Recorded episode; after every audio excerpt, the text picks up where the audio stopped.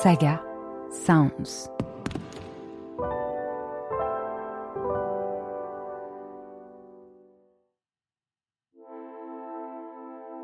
Il y a 50 ans, paraissait un rapport scientifique qui fit l'effet d'une bombe. Le rapport Meadows, publié en 1972 par des chercheurs du MIT, un célèbre institut de recherche américain, alertait sur les dangers que nous fait courir une croissance économique illimitée dans un monde aux ressources finies. Pourtant, depuis, nous n'avons pas changé de trajectoire. Pire, on a accéléré. Je m'appelle Audrey Boehly et je suis journaliste scientifique. Comme beaucoup, je m'inquiète pour l'avenir de mes deux filles et des enfants de leur génération. Alors, j'ai voulu savoir où nous en étions aujourd'hui, 50 ans après la publication du rapport Meadows, et maintenant que nous sommes entrés dans l'ère de la surproduction et de la fast fashion. Dans ce podcast, je mènerai mon enquête en interrogeant des experts et des scientifiques pour tenter de répondre à ces questions vitales. S'est-on rapproché des limites planétaires ? Les a-t-on déjà dépassées ? Est-il possible d'envisager un avenir où l'activité humaine n'épuiserait pas les ressources de notre seule planète, dont nous et l'ensemble du monde vivant dépendons pour notre survie ? Dans l'épisode précédent de Dernières Limites, j'ai commencé mon enquête en interrogeant l'agronome Marc Dufumier sur les risques qui pèsent sur notre agriculture alors que celle-ci devra nourrir 10 milliards d'humains en 2050. Parmi ces risques, il y a le manque d'eau, cet or bleu sans lequel rien ne pousse. L'année dernière, j'ai été frappée par le fait que des restrictions d'eau ont démarré dès le mois d'avril dans certaines régions de France. Globalement, le manque de précipitations débute maintenant beaucoup plus tôt qu'avant. Une situation aggravée lorsque des canicules ont lieu pendant l'été. Ça a été le cas en 2020, qui a été l'année la plus chaude jamais enregistrée en France. Cette année-là, les 3/4 des départements avaient mis en place des restrictions d'eau et la moitié d'entre eux avaient même été placés en niveau de crise. Plusieurs dizaines de collectivités ont dû avoir recours à la livraison par camion-citerne pour alimenter la population en eau potable. Et un certain nombre de rivières se sont retrouvées à sec, obligeant à réaliser des sauvetages pour sauvegarder plusieurs espèces de poissons menacés. Dans un lac à côté de chez moi, 12 tonnes de poissons ont été retrouvés morts à cause de la température de l'eau qui avait atteint 28 degrés. On le voit, le manque d'eau a un impact non seulement sur l'agriculture, mais aussi sur l'accès à l'eau potable, la biodiversité, sans compter l'industrie qui consomme près de 20% de l'eau douce disponible sur la planète. Et les chiffres concernant la ressource en eau sont plutôt inquiétants. Au cours du XXe siècle, les prélèvements d'eau ont augmenté 2 fois plus vite que la taille de la population mondiale. Selon l'Organisation des Nations Unies, 1/3 des êtres humains n'a pas accès à l'eau potable. Et d'ici 30 ans, avec l'accentuation du changement climatique, c'est plus de la moitié de la population mondiale qui pourrait souffrir d'un manque d'eau. L'eau est-elle une ressource dont nous allons manquer ? Pour en parler, j'ai le plaisir de recevoir Florence Habets. Bonjour. Bonjour.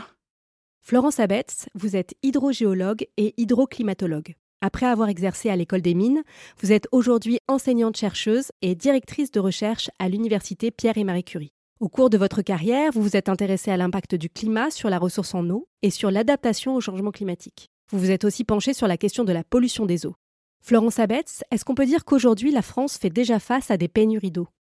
Alors oui, effectivement, la France fait face à des pénuries d'eau. En fait, à peu près tous les ans, il y a toujours une région qui est affectée par un manque d'eau et qui subit donc des crises. Même cette année, qui a été un été relativement humide, on a quand même des régions qui ont eu des pénuries d'eau.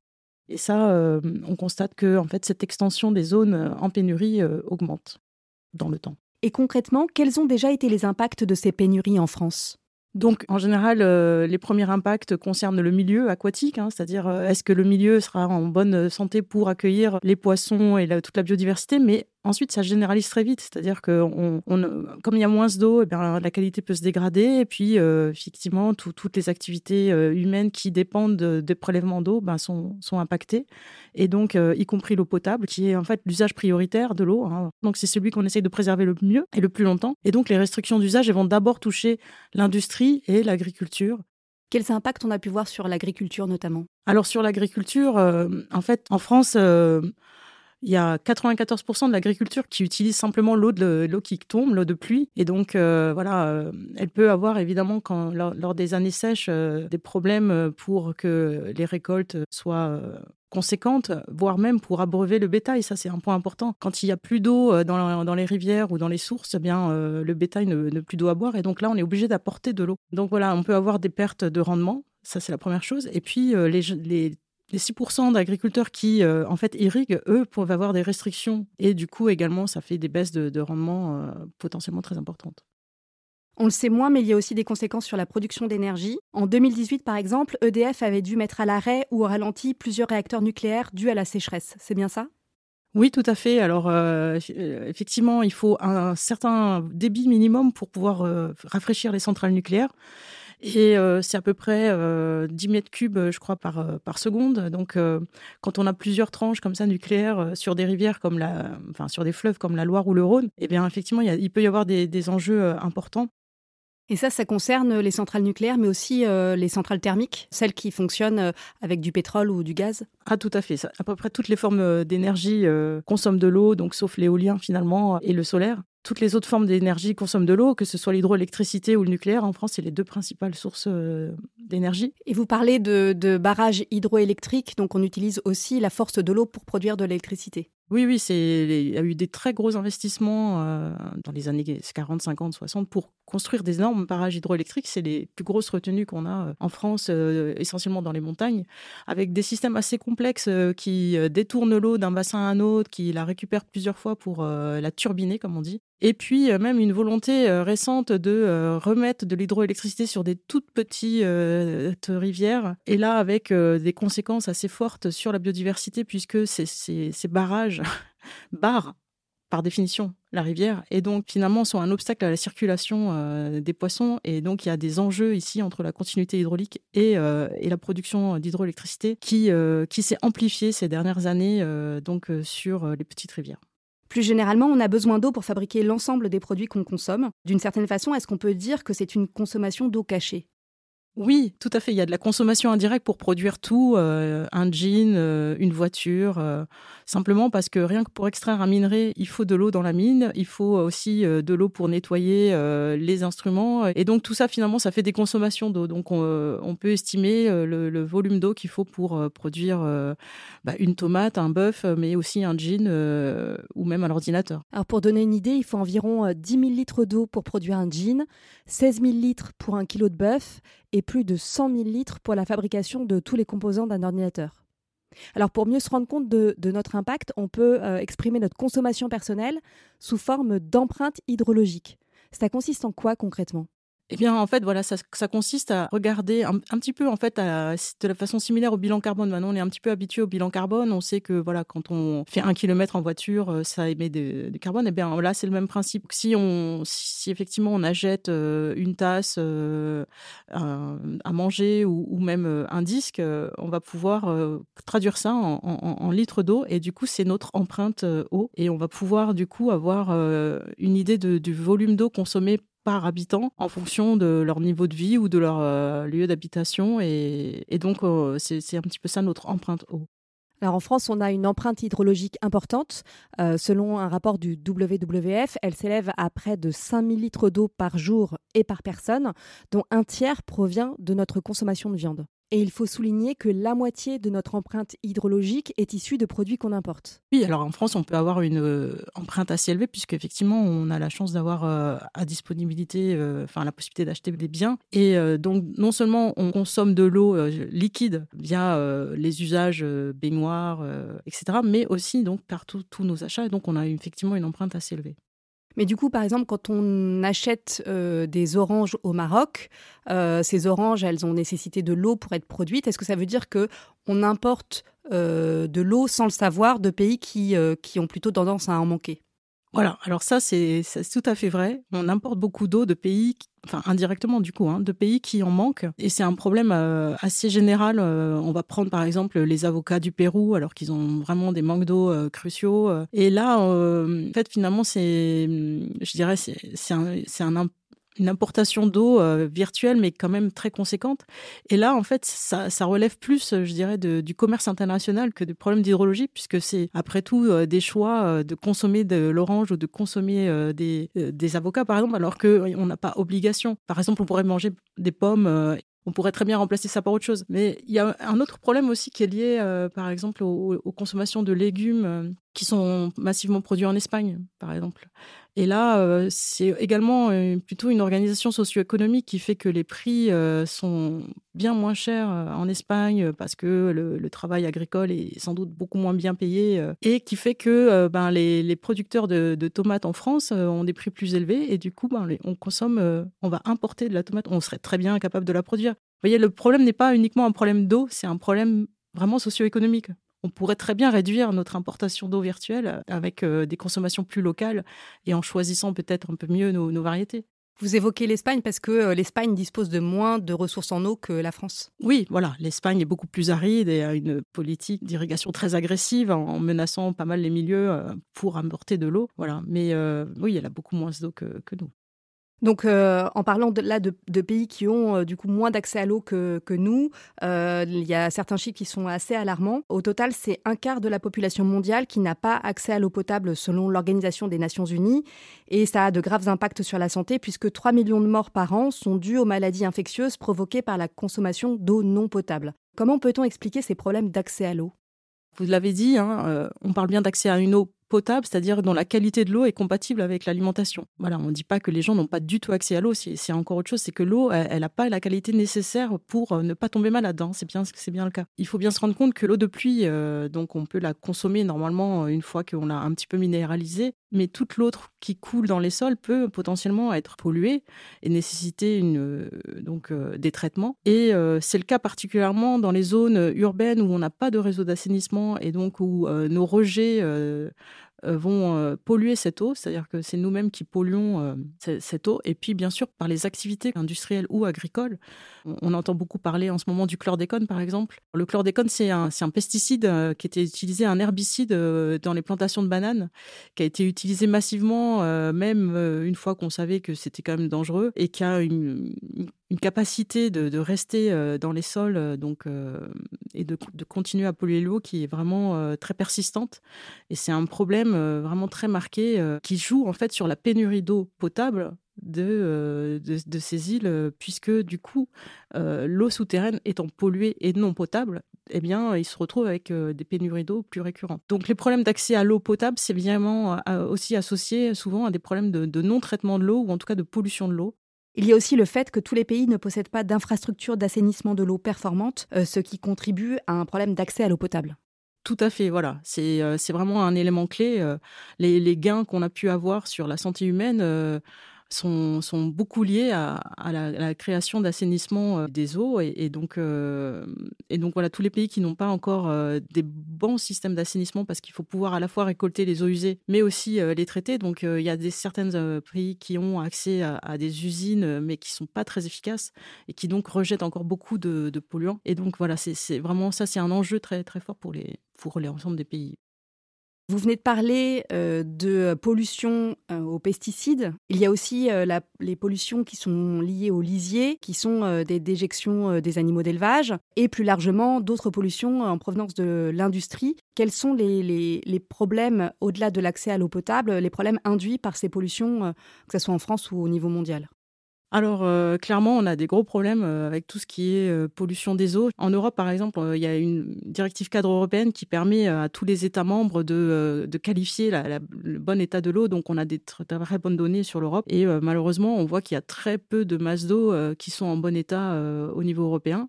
Et les causes principales de déclassement de ce bon état, c'est la pollution aux nitrates et ensuite la pollution aux pesticides. En fait, plus aux nitrates qu'aux pesticides, parce que la norme prend peu en compte les pesticides, en fait. Mais voilà, rien que par la pollution par les nitrates, c'est vraiment dominant sur la dégradation des milieux aquatiques. Rappelez-nous d'où proviennent ces nitrates ?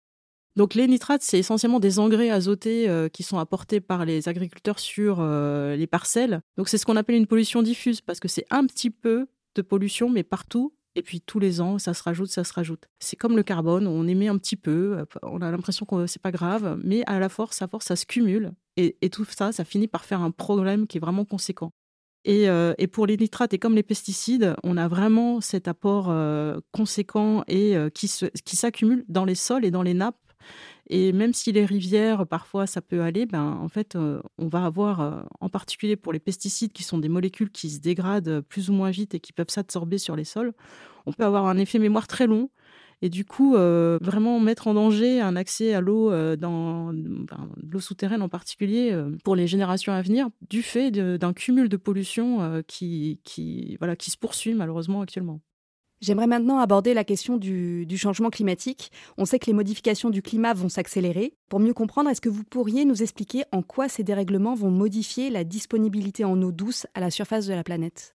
Oui, alors effectivement, c'est vraiment important de se rendre compte que changement climatique, c'est pas uniquement synonyme de réchauffement comme on l'a souvent longtemps appelé. Donc le changement climatique, c'est vraiment une perturbation de l'ensemble de la circulation atmosphérique globale. Et du coup, en fait, on a plein de modifications. D'ailleurs, parfois, on appelle ça aussi dérèglement. Mais en gros, la base, c'est qu'en émettant des gaz à effet de serre, on modifie le bilan d'énergie de la planète. Donc la planète reçoit plus d'énergie. Donc effectivement, on modifie la température. Mais cette température, en fait, c'est vraiment un gradient. C'est vraiment l'énergie qui va aussi piloter la circulation atmosphérique. C'est-à-dire qu'on sait que l'équateur est plus chaud que les pôles. Et ben ça, c'est déjà un vecteur en fait qui permet à l'atmosphère de circuler. Et donc en modifiant un petit peu le fait que la température des pôles s'élève plus vite que la température de l'équateur, par exemple, on modifie la circulation atmosphérique. Du coup, on modifie la circulation des perturbations et donc les précipitations ne vont plus aller exactement au même endroit. Donc c'est une modification des vents qui modifie la répartition des précipitations. Voilà, alors c'est plus que les vents, voilà, c'est vraiment toute la circulation, parce que les vents, on va être toutes les altitudes, si vous voulez. Voilà, donc on va changer tout ça, et effectivement, en fait, la planète, comme vous le savez, elle reçoit plus d'énergie à l'équateur, et en fait, à l'équateur, du coup, l'eau qui est contenue dans l'atmosphère, finalement, elle peut s'élever, et elle précipite fortement, on a des beaux nuages dans l'équateur. Et en gros, on a une zone de pluie très intense au niveau de l'équateur, une zone très sèche au niveau des sublatitudes, au niveau des 30 degrés, et puis ensuite, encore une bande de haute latitude qui est relativement humide, donc à peu près au niveau de l'Europe, on a une zone humide. Tout ça, ça va se décaler dans un contexte où on va avoir ces changements de température qui vont affecter le climat. Ça va se décaler du coup dans quelle direction ? La zone sèche au niveau des subtropiques va être plus large et elle va se décaler notamment vers le nord. C'est-à-dire que nous, par exemple, on va être touchés par un assèchement au niveau de la Méditerranée lié en partie... au fait que, en gros, la zone sèche qui touche le Sahara va aussi se décaler un petit peu plus vers le nord. Et puis la bande humide qu'on a plutôt au nord de l'Europe, eh ben, elle va également se décaler encore plus au nord de l'Europe. Donc, on a globalement cette espèce de transfert un petit peu vers les hautes latitudes des zones sèches et humides. Et en plus, une intensification du cycle de l'eau qui est liée au fait que, ben, comme l'air est plus chaud, il peut porter plus d'eau, il a plus d'énergie, il est capable de porter plus de vapeur d'eau. Et ça va générer finalement à la fois plus de précipitations, mais aussi plus d'évapotranspiration. Et ce qui fait que globalement, on peut avoir à la fois plus d'eau, donc plus de risques peut-être d'inondation, et également plus de sécheresse. Qu'est-ce que vous voulez dire par évapotranspiration ? Évapotranspiration, bah en fait, c'est la quantité d'eau qui tombe sur Terre, et puis sur Terre ou sur les océans d'ailleurs, et puis qui va ensuite de nouveau repasser en phase vapeur, c'est-à-dire tout à fait comme quand on chauffe une casserole et qu'on voit la vapeur d'eau qui sort de la casserole. Donc ça, c'est quand on apporte beaucoup de chaleur, mais en fait, ça se produit à toutes les températures. Le changement de phase d'eau liquide vers une phase vapeur, ça se produit tout le temps. C'est essentiellement, sur les continents, c'est essentiellement associé à l'évapotranspiration, c'est-à-dire au processus qui fait que les plantes consomment de l'eau en produisant de la biomasse. C'est le processus de photosynthèse, en fait. Donc, les plantes absorbent du carbone et, pour cela, relarguent aussi de l'eau. Et c'est le principal phénomène qui génère de l'évapotranspiration sur les continents. Et donc, c'est tout à fait, encore une fois, associé à l'alimentation, puisqu'on est, encore une fois, sur une production de biomasse associée à une consommation d'eau. Quels seront en particulier les impacts sur les nappes phréatiques qui permettent à un grand nombre de personnes d'avoir accès à l'eau potable et aux agriculteurs d'avoir de l'eau pour l'irrigation ? Alors voilà, comme on va changer un petit peu la distribution de l'eau dans l'espace et dans le temps, on va forcément impacter toutes les formes de ressources en eau, qu'elles soient donc en surface ou souterraines. Et en fait, ça va quand même énormément dépendre de là où on se trouve. Mais en Europe... Ce qu'on sait, c'est qu'il va y avoir globalement moins d'eau dans le sud de l'Europe et plus d'eau dans le nord. Mais pour les nappes, qu'est-ce que ça va changer ? Ce qu'on peut s'attendre, c'est que les périodes où il y aura plus d'eau vont être plus courtes. Et du coup, ça va réduire le temps consacré à la recharge de ces nappes. Donc, on peut peut-être avoir une durée plus courte. Et du coup, en termes de volume, si le volume n'est pas plus intense, eh bien, il sera plus faible. Donc, on peut quand même avoir, même quand il pleuvra un petit peu plus, on peut quand même peut-être avoir une réduction de la recharge. Un des effets du changement climatique, c'est que les précipitations elles-mêmes, elles vont être modifiées. Donc, on s'attend globalement à en avoir un petit peu plus, mais surtout, elles ne seront pas équivalentes à celles qui tombent aujourd'hui. C'est-à-dire qu'on s'attend en fait à ce que les précipitations les plus importantes, les plus intenses, soient encore plus fortes demain qu'aujourd'hui.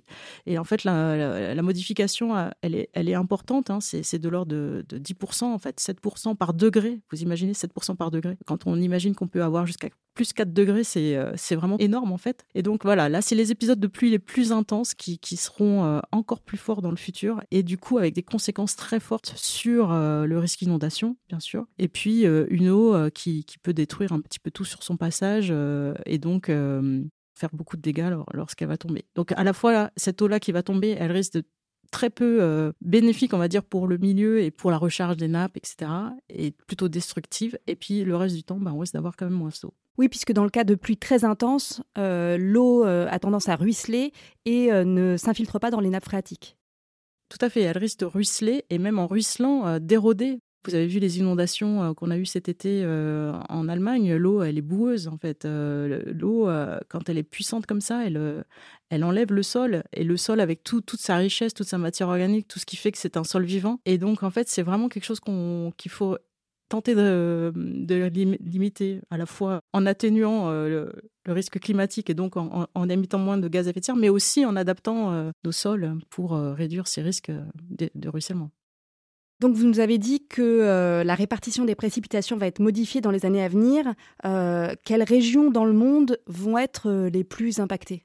Alors, en fait, on peut être impacté de différentes façons. On peut être impacté par un manque d'eau. Hein, donc, c'est ce qui va arriver sur la région méditerranéenne. Et en fait, il y a deux régions dans le monde qui sont vraiment caractérisées par des projections d'un manque d'eau, de déficit accru. Donc, c'est la région méditerranéenne et la région, on va dire, Californie, Golfe du Mexique. Or, on a pu voir ces dernières années que c'était des régions qui étaient très impactées par des sécheresses très intenses, très longues, avec des incendies énormes. Donc, on peut se dire que si on évolue vers des situations similaires, c'est pas réjouissant. Mais il y a d'autres régions qui vont être impactées par plus d'eau et ça peut être aussi catastrophique. C'est-à-dire que certaines moussons pourraient être encore plus abondantes avec des volumes très importants et des inondations qui pourrait durer très longtemps. Et c'est aussi un impact majeur qui est projeté du changement climatique. On parle d'une réduction de l'accès à l'eau dans des zones fortement peuplées comme l'Inde, le Pakistan, qui sont celles aussi qui devraient connaître la plus forte croissance démographique dans les décennies à venir. L'ONU parle de la moitié de la population mondiale qui pourrait souffrir d'un manque d'eau d'ici 30 ans. C'est un chiffre terrible qui annonce un véritable drame humain.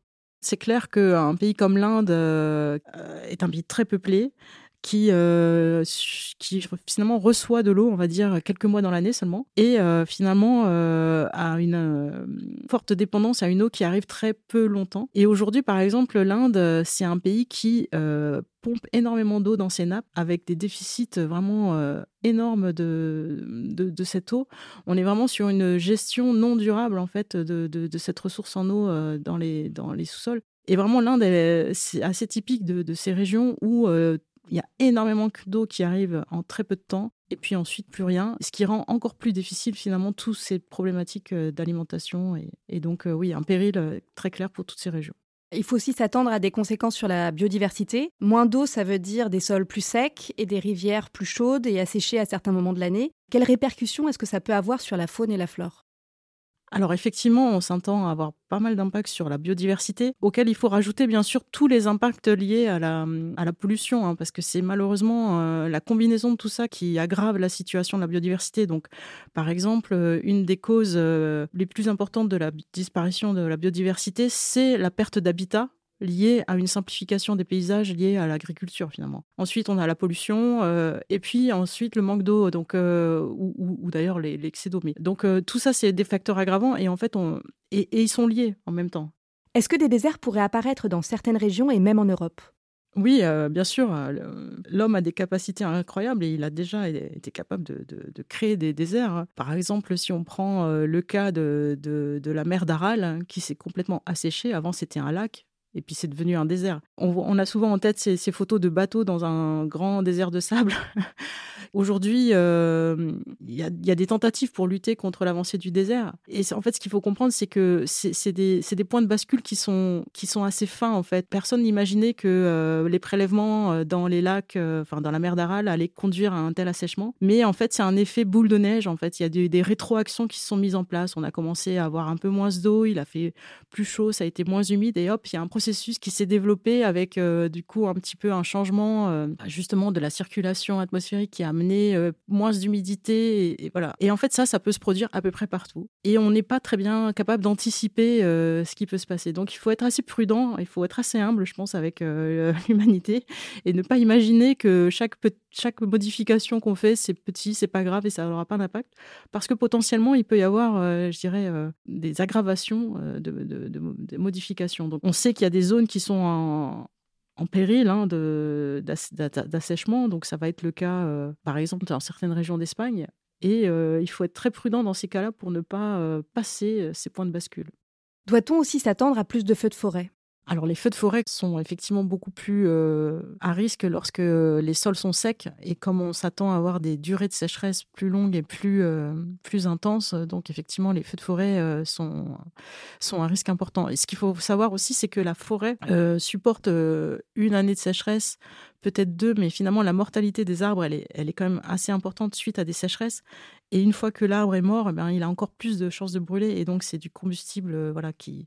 Et c'est vrai que la forêt de demain, c'est une grande question. Qu'est-ce qui sera capable de survivre au climat de demain comme forêt ? C'est une question qui se pose forcément maintenant, vu la durée de vie d'un arbre. Quoi. J'aimerais qu'on revienne à la question de notre consommation d'eau et qu'on aborde les risques liés à ce qu'on pourrait appeler l'accaparement de l'eau. On l'a dit tout à l'heure, c'est presque un quart de l'eau douce qui est aujourd'hui consommée par l'industrie et 70% pour l'irrigation. Pour faire face à la raréfaction de l'eau, risque-t-on de voir apparaître des tentatives de privatisation de l'eau au profit de certains intérêts économiques ? En France, par exemple, on a vu apparaître en Poitou-Charentes ce qu'on appelle des bassines, c'est-à-dire de grandes retenues d'eau qui pompent dans les nappes phréatiques pour constituer des réserves au profit de certains agriculteurs. Pouvez-vous nous expliquer en quoi ça consiste ? Et oui, alors les fameuses bassines, c'est un nouvel objet qui n'existait pas avant parce que c'est un objet tout à fait artificiel. Ça consiste à créer un réservoir d'eau, donc un espèce de lac artificiel, mais un endroit où il n'y a pas de relief, où il n'y a pas de cours d'eau. Donc c'est assez atypique. Et donc on va créer en fait une digue tout autour, puis on va la remplir d'eau et on va prélever cette eau dans les nappes et dans les rivières, mais à distance, c'est-à-dire que c'est beaucoup de tuyauterie, c'est un espèce de... Voilà. À la base, c'est quand même censé être quelque chose de vertueux, c'est-à-dire que l'idée, c'est de ne pas prélever d'eau quand il y en a moins, c'est-à-dire en période estivale, et en prélever plutôt quand il y a de l'eau dans la nappe, c'est-à-dire en hiver. Donc, c'est ça le concept de ces bassines-là. Et donc, la question de savoir si cette eau, elle est à destination unique d'un petit nombre de gens, ça va dépendre des cas. Donc, il y a des cas où c'est vraiment vu comme un investissement collectif pour un grand nombre d'agriculteurs. Et puis, il y a des fois, ça va être pour un tout petit nombre d'agriculteurs. Donc, c'est vraiment très différent. Mais effectivement, on peut se poser la question de mobiliser comme ça beaucoup d'eau pour un usage unique qui serait donc l'usage agricole. Est-ce que ce type de retenue d'eau est, selon vous, la bonne façon de faire face à une ressource en eau qui va être de plus en plus réduite ? On sait qu'en France, on risque de manquer d'eau par rapport à ce qu'on connaît aujourd'hui. Et pour autant, on voit qu'il y a une tendance à vouloir dire on va stocker plus d'eau pour l'agriculture. Donc en fait, il y a une espèce d'antinomie, là, c'est-à-dire on va avoir moins d'eau et en même temps, on en veut plus. Donc forcément, je pense qu'on peut tous anticiper que ça va poser des problèmes. Et sachant en fait qu'aujourd'hui, encore une fois, l'agriculture qui est irrigue, c'est un tout petit nombre d'agriculteurs par rapport à l'ensemble, c'est 6% d'agriculture. Donc, ça veut dire que la plupart des gens aujourd'hui s'en passent. Et en fait, il y a un risque très fort. Quand on parle de sécuriser un accès à l'eau, ça veut dire aussi qu'on essaye d'avoir une production agricole finalement qui ne suit pas les contraintes de la météo. C'est-à-dire qu'on n'adapte pas l'agriculture aux conditions climatiques du moment vécu. Le risque, c'est ça, c'est de maintenir une agriculture qui ne soit pas du tout en adéquation avec le climat local et soit qui va produire, mais qui du coup va produire à un coût environnemental très fort. Alors qu'il est très certainement possible de faire une autre forme d'agriculture qui soit beaucoup plus compatible avec la ressource en eau disponible. Et donc voilà, la question, elle est vraiment là. Un usage de l'eau pour quelle agriculture et pour quelle qualité de l'eau ? Pour faire face à la diminution de la ressource en eau, certains pays ont déjà recours à la désalinisation. C'est un procédé industriel qui permet de retirer le sel de l'eau de mer pour la rendre potable. À votre avis, est-ce que c'est une bonne solution ? Je pense qu'il y a des États qui n'ont pas tellement le choix. Je pense qu'il y a des îles en particulier qui sont très peuplées et qui n'ont pas beaucoup de sources en eau, en tout cas de qualité, et qui utilisent ces méthodes-là. Et effectivement, on peut se dire que c'est peut-être une bonne méthode. Ce qu'il faut voir, c'est que ça a quand même pas mal d'inconvénients. Déjà, ça consomme énormément d'énergie. Donc, il faut pouvoir produire cette énergie pour réaliser cette désalinisation. Et puis ensuite, évidemment, on génère énormément de sel. Qu'est-ce qu'on en fait ? Donc, actuellement, la plupart des gens, ils rejettent ça, alors soit en mer, mais alors ça a un effet délétère sur la qualité sur la vie dans les mers, soit dans des espèces d'aquifères qui sont plus ou moins salés. En fait, en concentrant ces déchets qui sont cette saumure pleine de polluants, en le concentrant dans un endroit donné, finalement, on va aussi polluer cet endroit donné. Et donc, sur le court terme, si on a de l'énergie, c'est une bonne solution. Sur le long terme, ça va créer d'autres problèmes qu'il faut aussi pouvoir anticiper pour pouvoir les régler. Selon vous, quelles sont les solutions qu'on pourrait mettre en place pour faire face à la diminution à venir de la ressource en eau ? Par exemple, en ce qui concerne la consommation pour l'irrigation. Clairement, il faut qu'on adapte tous nos usages à l'évolution de la ressource en eau. Donc, il faut être capable de produire une alimentation en ayant le moins besoin d'eau d'irrigation. En fait, c'est ça qui serait le plus efficace. Et donc, en fait, ça passe très certainement par une meilleure qualité du sol. C'est-à-dire qu'un sol de meilleure qualité, un sol plus vivant, un sol qui contient de la biodiversité et qui permet à la fois de maintenir mieux l'eau dans le sol, mais aussi d'être plus résilient aux périodes de pluie intense, justement. Et ça, il sera aidé, évidemment, si, en plus, il y a une végétation adaptée, c'est-à-dire sans doute plus de haies, plus de racines profondes, donc c'est-à-dire sans doute de la végétation pérenne. Et ensuite, une agriculture aussi qui préserve la qualité de l'eau, parce que ça sera très important. Actuellement, on préconise beaucoup les couvertures des sols, notamment pour ce qu'on appelle des cultures intermédiaires pièges à nitrate, pour éviter que cet azote aille polluer les eaux. Vous parliez aussi d'adapter les cultures au climat ? Effectivement, alors moi je ne suis pas agronome, alors je vais pas me lancer dans des grandes théories parce que je ne serai pas pertinente, mais en tout cas, ce qui est clair, c'est que il y a peut-être des cultures qui sont plus adaptées et il faut peut-être en changer. Donc on parle souvent, par exemple, de comparaison entre le maïs et le sorgho. C'est aussi de modifier globalement notre alimentation, c'est-à-dire reproduire sur place l'ensemble des produits que nous avons besoin, donc arrêter d'importer du soja, peut-être plutôt en produire en France, peut-être sans doute moins manger de viande, d'être moins dépendant d'importations, y compris d'importations d'eau virtuelle, et donc changer nos régimes alimentaires pour être aussi compatibles avec ce qu'on est capable de produire sur nos territoires. Ça implique aussi qu'il ne faut pas tout miser sur les outils de sélection génétique, voire d'adaptation génétique de nos cultures. Associé à ces sélections génétiques, c'est l'appauvrissement de la diversité génétique. Le futur de la biodiversité dépendra de la variété des espèces, mais aussi de la diversité génétique de ces espèces. Et donc, tout miser sur une seule ou très peu de diversité génétique, c'est aussi un piège. Donc, il faut vraiment faire attention à ça. Sur les techniques d'irrigation elles-mêmes, vous parlez du goutte à goutte qui pourrait être plus efficace que les techniques actuelles. Moi, j'en parle assez peu, mais les agriculteurs souvent disent qu'on peut produire en consommant moins d'eau avec des usages d'eau plus efficients. Donc, le goutte à goutte en fait partie. Donc, oui, le goutte à goutte permet de réduire la consommation d'eau. C'est très utilisé dans plein de pays. Après, malheureusement, les études, notamment de l'organisation internationale sur l'alimentation, redit bien que oui, on fait des progrès avec ce type de consommation d'eau, mais finalement, on ne sauve pas d'eau pour le milieu. C'est-à-dire qu'on n'augmente pas avec ça la quantité d'eau disponible, parce que finalement, on va produire une autre forme d'agriculture qui va être peut-être plus rentable économiquement et qui finalement consomme quand même plus d'eau. Ou alors, on va étendre les surfaces irriguées. Et total, le bilan, c'est qu'on aura beaucoup investi pour s'équiper d'outils d'irrigation plus performants, mais à la fin, le milieu il voit pas passer plus d'eau. Voilà, ça c'est le bilan qui est fait par la FAO, donc l'organisme international sur l'alimentation. Est-ce qu'en ce qui concerne l'industrie et l'énergie, il y a des pistes pour une consommation d'eau plus vertueuse ? L'industrie, je pense, a pas mal investi pour réduire sa consommation d'eau parce que simplement elle paye l'eau, donc ça lui fait des économies de ne pas la payer.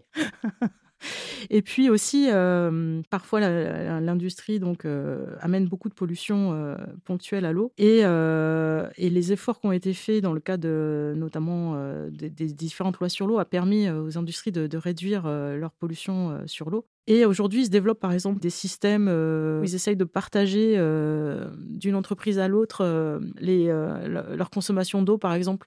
Donc une usine qui va devoir utiliser de l'eau pour se rafraîchir va pouvoir transmettre cette eau à une deuxième usine qui va l'utiliser pour un autre usage. Et puis en termes d'énergie, c'est quand même plus compliqué puisque l'hydroélectricité, ça va rester, je pense, un élément assez fort. On a déjà des gros équipements en France, donc il y a peu de raisons d'imaginer qu'ils vont s'être réduits. Par contre, un des risques éventuels, évidemment, c'est que ces barrages ne se remplissent pas.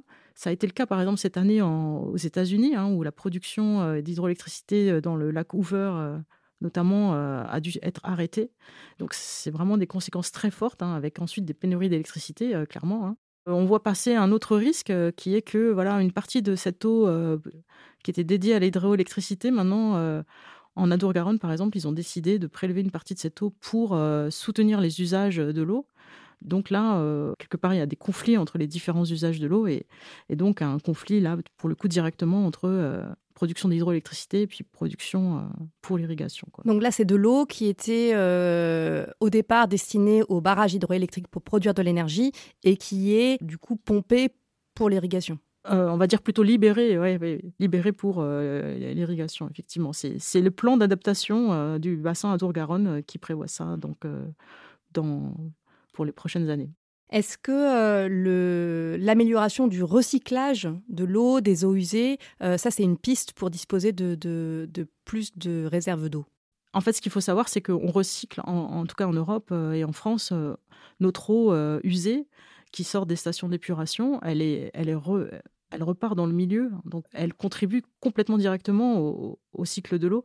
Par exemple, si vous buvez de l'eau potable qui est prélevée dans un fleuve, il y a de très fortes chances que cette eau ait déjà été prélevée une ou deux fois, et puis ensuite traitée, et puis réinjectée dans la rivière. Et alors, évidemment, dans les milieux où on est proche de la mer, les villes urbaines qui sont à proximité de la mer peuvent se dire que leur eau de station d'épuration pourrait servir à d'autres usages que d'aller directement en mer. Donc ça, c'est effectivement des choses qui sont prévues, d'utiliser cette eau pour, par exemple, encore une fois, l'irrigation. Mais après, il y a d'autres façons, effectivement, aujourd'hui, en ville, on utilise très peu l'eau de pluie. Et donc, il y a quand même une idée d'utiliser un petit peu plus cette eau de pluie pour des usages au sein des maisons, en fait.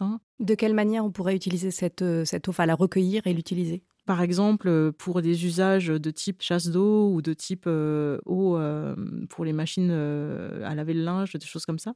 Donc ça, c'est des choses qui étaient très contraintes par la loi, donc très, très réduites par la loi. Et aujourd'hui, je pense que c'est des choses qui sont mises en place d'essayer de réduire la dépendance à un réseau d'eau potable pour ces usages de l'eau qui ne nécessitent pas forcément d'eau potable. Est-ce qu'il y aurait aussi des progrès à faire concernant les fuites dans les réseaux d'eau ? Puisque visiblement ces fuites sont parfois importantes. Oui, tout à fait. Alors les fuites, effectivement, quand un réseau d'eau perd 10%, on considère qu'il est quand même déjà un bon réseau. Donc ça peut donner une idée. Donc effectivement, la réduction des fuites, c'est un objectif. C'est quand même difficile d'admettre qu'en période de pénurie, on puisse perdre 25% de l'eau dans les tuyaux. Après, ce qu'il faut bien comprendre, c'est que c'est très difficile d'avoir un réseau qui ne fuit pas du tout. Ça demande une détection de tous les moments et des travaux de tous les moments. Et après, il faut aussi imaginer que cette eau n'est pas complètement perdue. Elle va finir par venir dans le réseau. Mais effectivement, il faut quand même faire des gros efforts pour réduire ces pertes. Et il y a vraiment des villes qui ont des gros progrès à faire. Il y a quand même une conscience des efforts à mener. Et la plupart des villes se sont bien penchées sur ce problème. on voit que de façon assez inéluctable, la quantité d'eau disponible va se réduire dans un certain nombre de régions du monde, dont l'Europe et même la France. Mais on voit aussi qu'il y a des solutions pour économiser l'eau. Est-ce qu'on va aujourd'hui dans la bonne direction, c'est-à-dire vers la mise en place d'une gestion durable de la ressource en eau ? Oui, il y a plein de solutions. Je pense qu'il y a beaucoup d'initiatives qui apparaissent un peu partout. On voit qu'on peut économiser de l'eau dans nos usages quotidiens. On peut aussi avoir une consommation d'eau plus compatible avec cette ressource en termes d'agriculture. Donc ça, on peut être vraiment optimiste là-dessus. Après, là où on peut être un peu plus pessimiste, c'est en termes de normes. On voit bien que les politiques actuelles préconisent pas forcément, enfin en tout cas ne favorisent pas forcément toutes ces initiatives qui sont intéressantes. On peut le voir avec, par exemple, la politique agricole commune, là, qui ne favorise pas spécialement, on va dire, des pratiques agricoles qui soient compatibles avec une bonne qualité de l'eau. On sent que même s'il y a actuellement beaucoup d'idées, il reste encore pas mal de freins, y compris des freins économiques, voire même politiques, je dirais. La vraie question, c'est de consommer l'eau vraiment utile, c'est-à-dire ne pas forcément tout irriguer. Est-ce que c'est vraiment nécessaire d'irriguer, par exemple, des vignes ? On peut se poser la question. Aujourd'hui, c'est peut-être très bien et il n'y a pas de conséquences. Peut-être que demain, s'il y a plus de pénurie d'eau, il faudra se poser la question. Vraiment, la question, c'est ça. De l'eau, pour quel usage et avec quel impact sur la qualité ? Après, une fois qu'on s'est collectivement mis d'accord là-dessus, je pense que l'eau, c'est un bien commun. Ça, il faut bien l'avoir en tête. Ça ne peut pas être décidé uniquement par un petit nombre d'usagers. Donc, il faut que ce soit un accord collectif. Et ensuite, une fois que tout le monde, finalement, est d'accord sur le fait que cet usage est prioritaire et est important, le faire. Voilà. On peut parfois avoir l'impression que tout va de mal en pire, mais on a quand même toujours moyen d'améliorer les choses. Donc là, pour le coup, on a une bonne perspective d'amélioration. Donc c'est le bon côté des choses. Il faut prendre la mesure des efforts à mener et puis réussir à les mener. Merci beaucoup Florence Habets d'avoir répondu à mes questions. Pour en savoir plus, je conseille le visionnage du documentaire produit par Arte qui s'intitule « Sécheresse en Europe, catastrophe en vue », ainsi que le livre « L'eau en péril » de Denis Lefèvre et de l'hydrologue Vazken Andréassian. Dans le prochain épisode, nous parlerons aussi d'eau, mais salée cette fois. Plus de 3 milliards de personnes dépendent de la mer pour se nourrir. Nous verrons pourquoi l'océan souffre de la surpêche, de la pollution et du réchauffement climatique, et comment faire pour ne pas épuiser cette ressource précieuse qui est aussi un incroyable réservoir de biodiversité. Avons-nous dépassé les limites des écosystèmes marins ? Pour le savoir, rendez-vous au prochain épisode de Dernières Limites.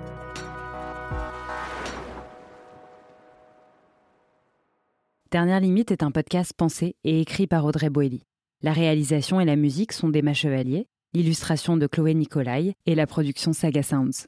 Avec le soutien de la Fondation Madeleine, abritée par la Fondation de l'Université Paris-Dauphine PSL.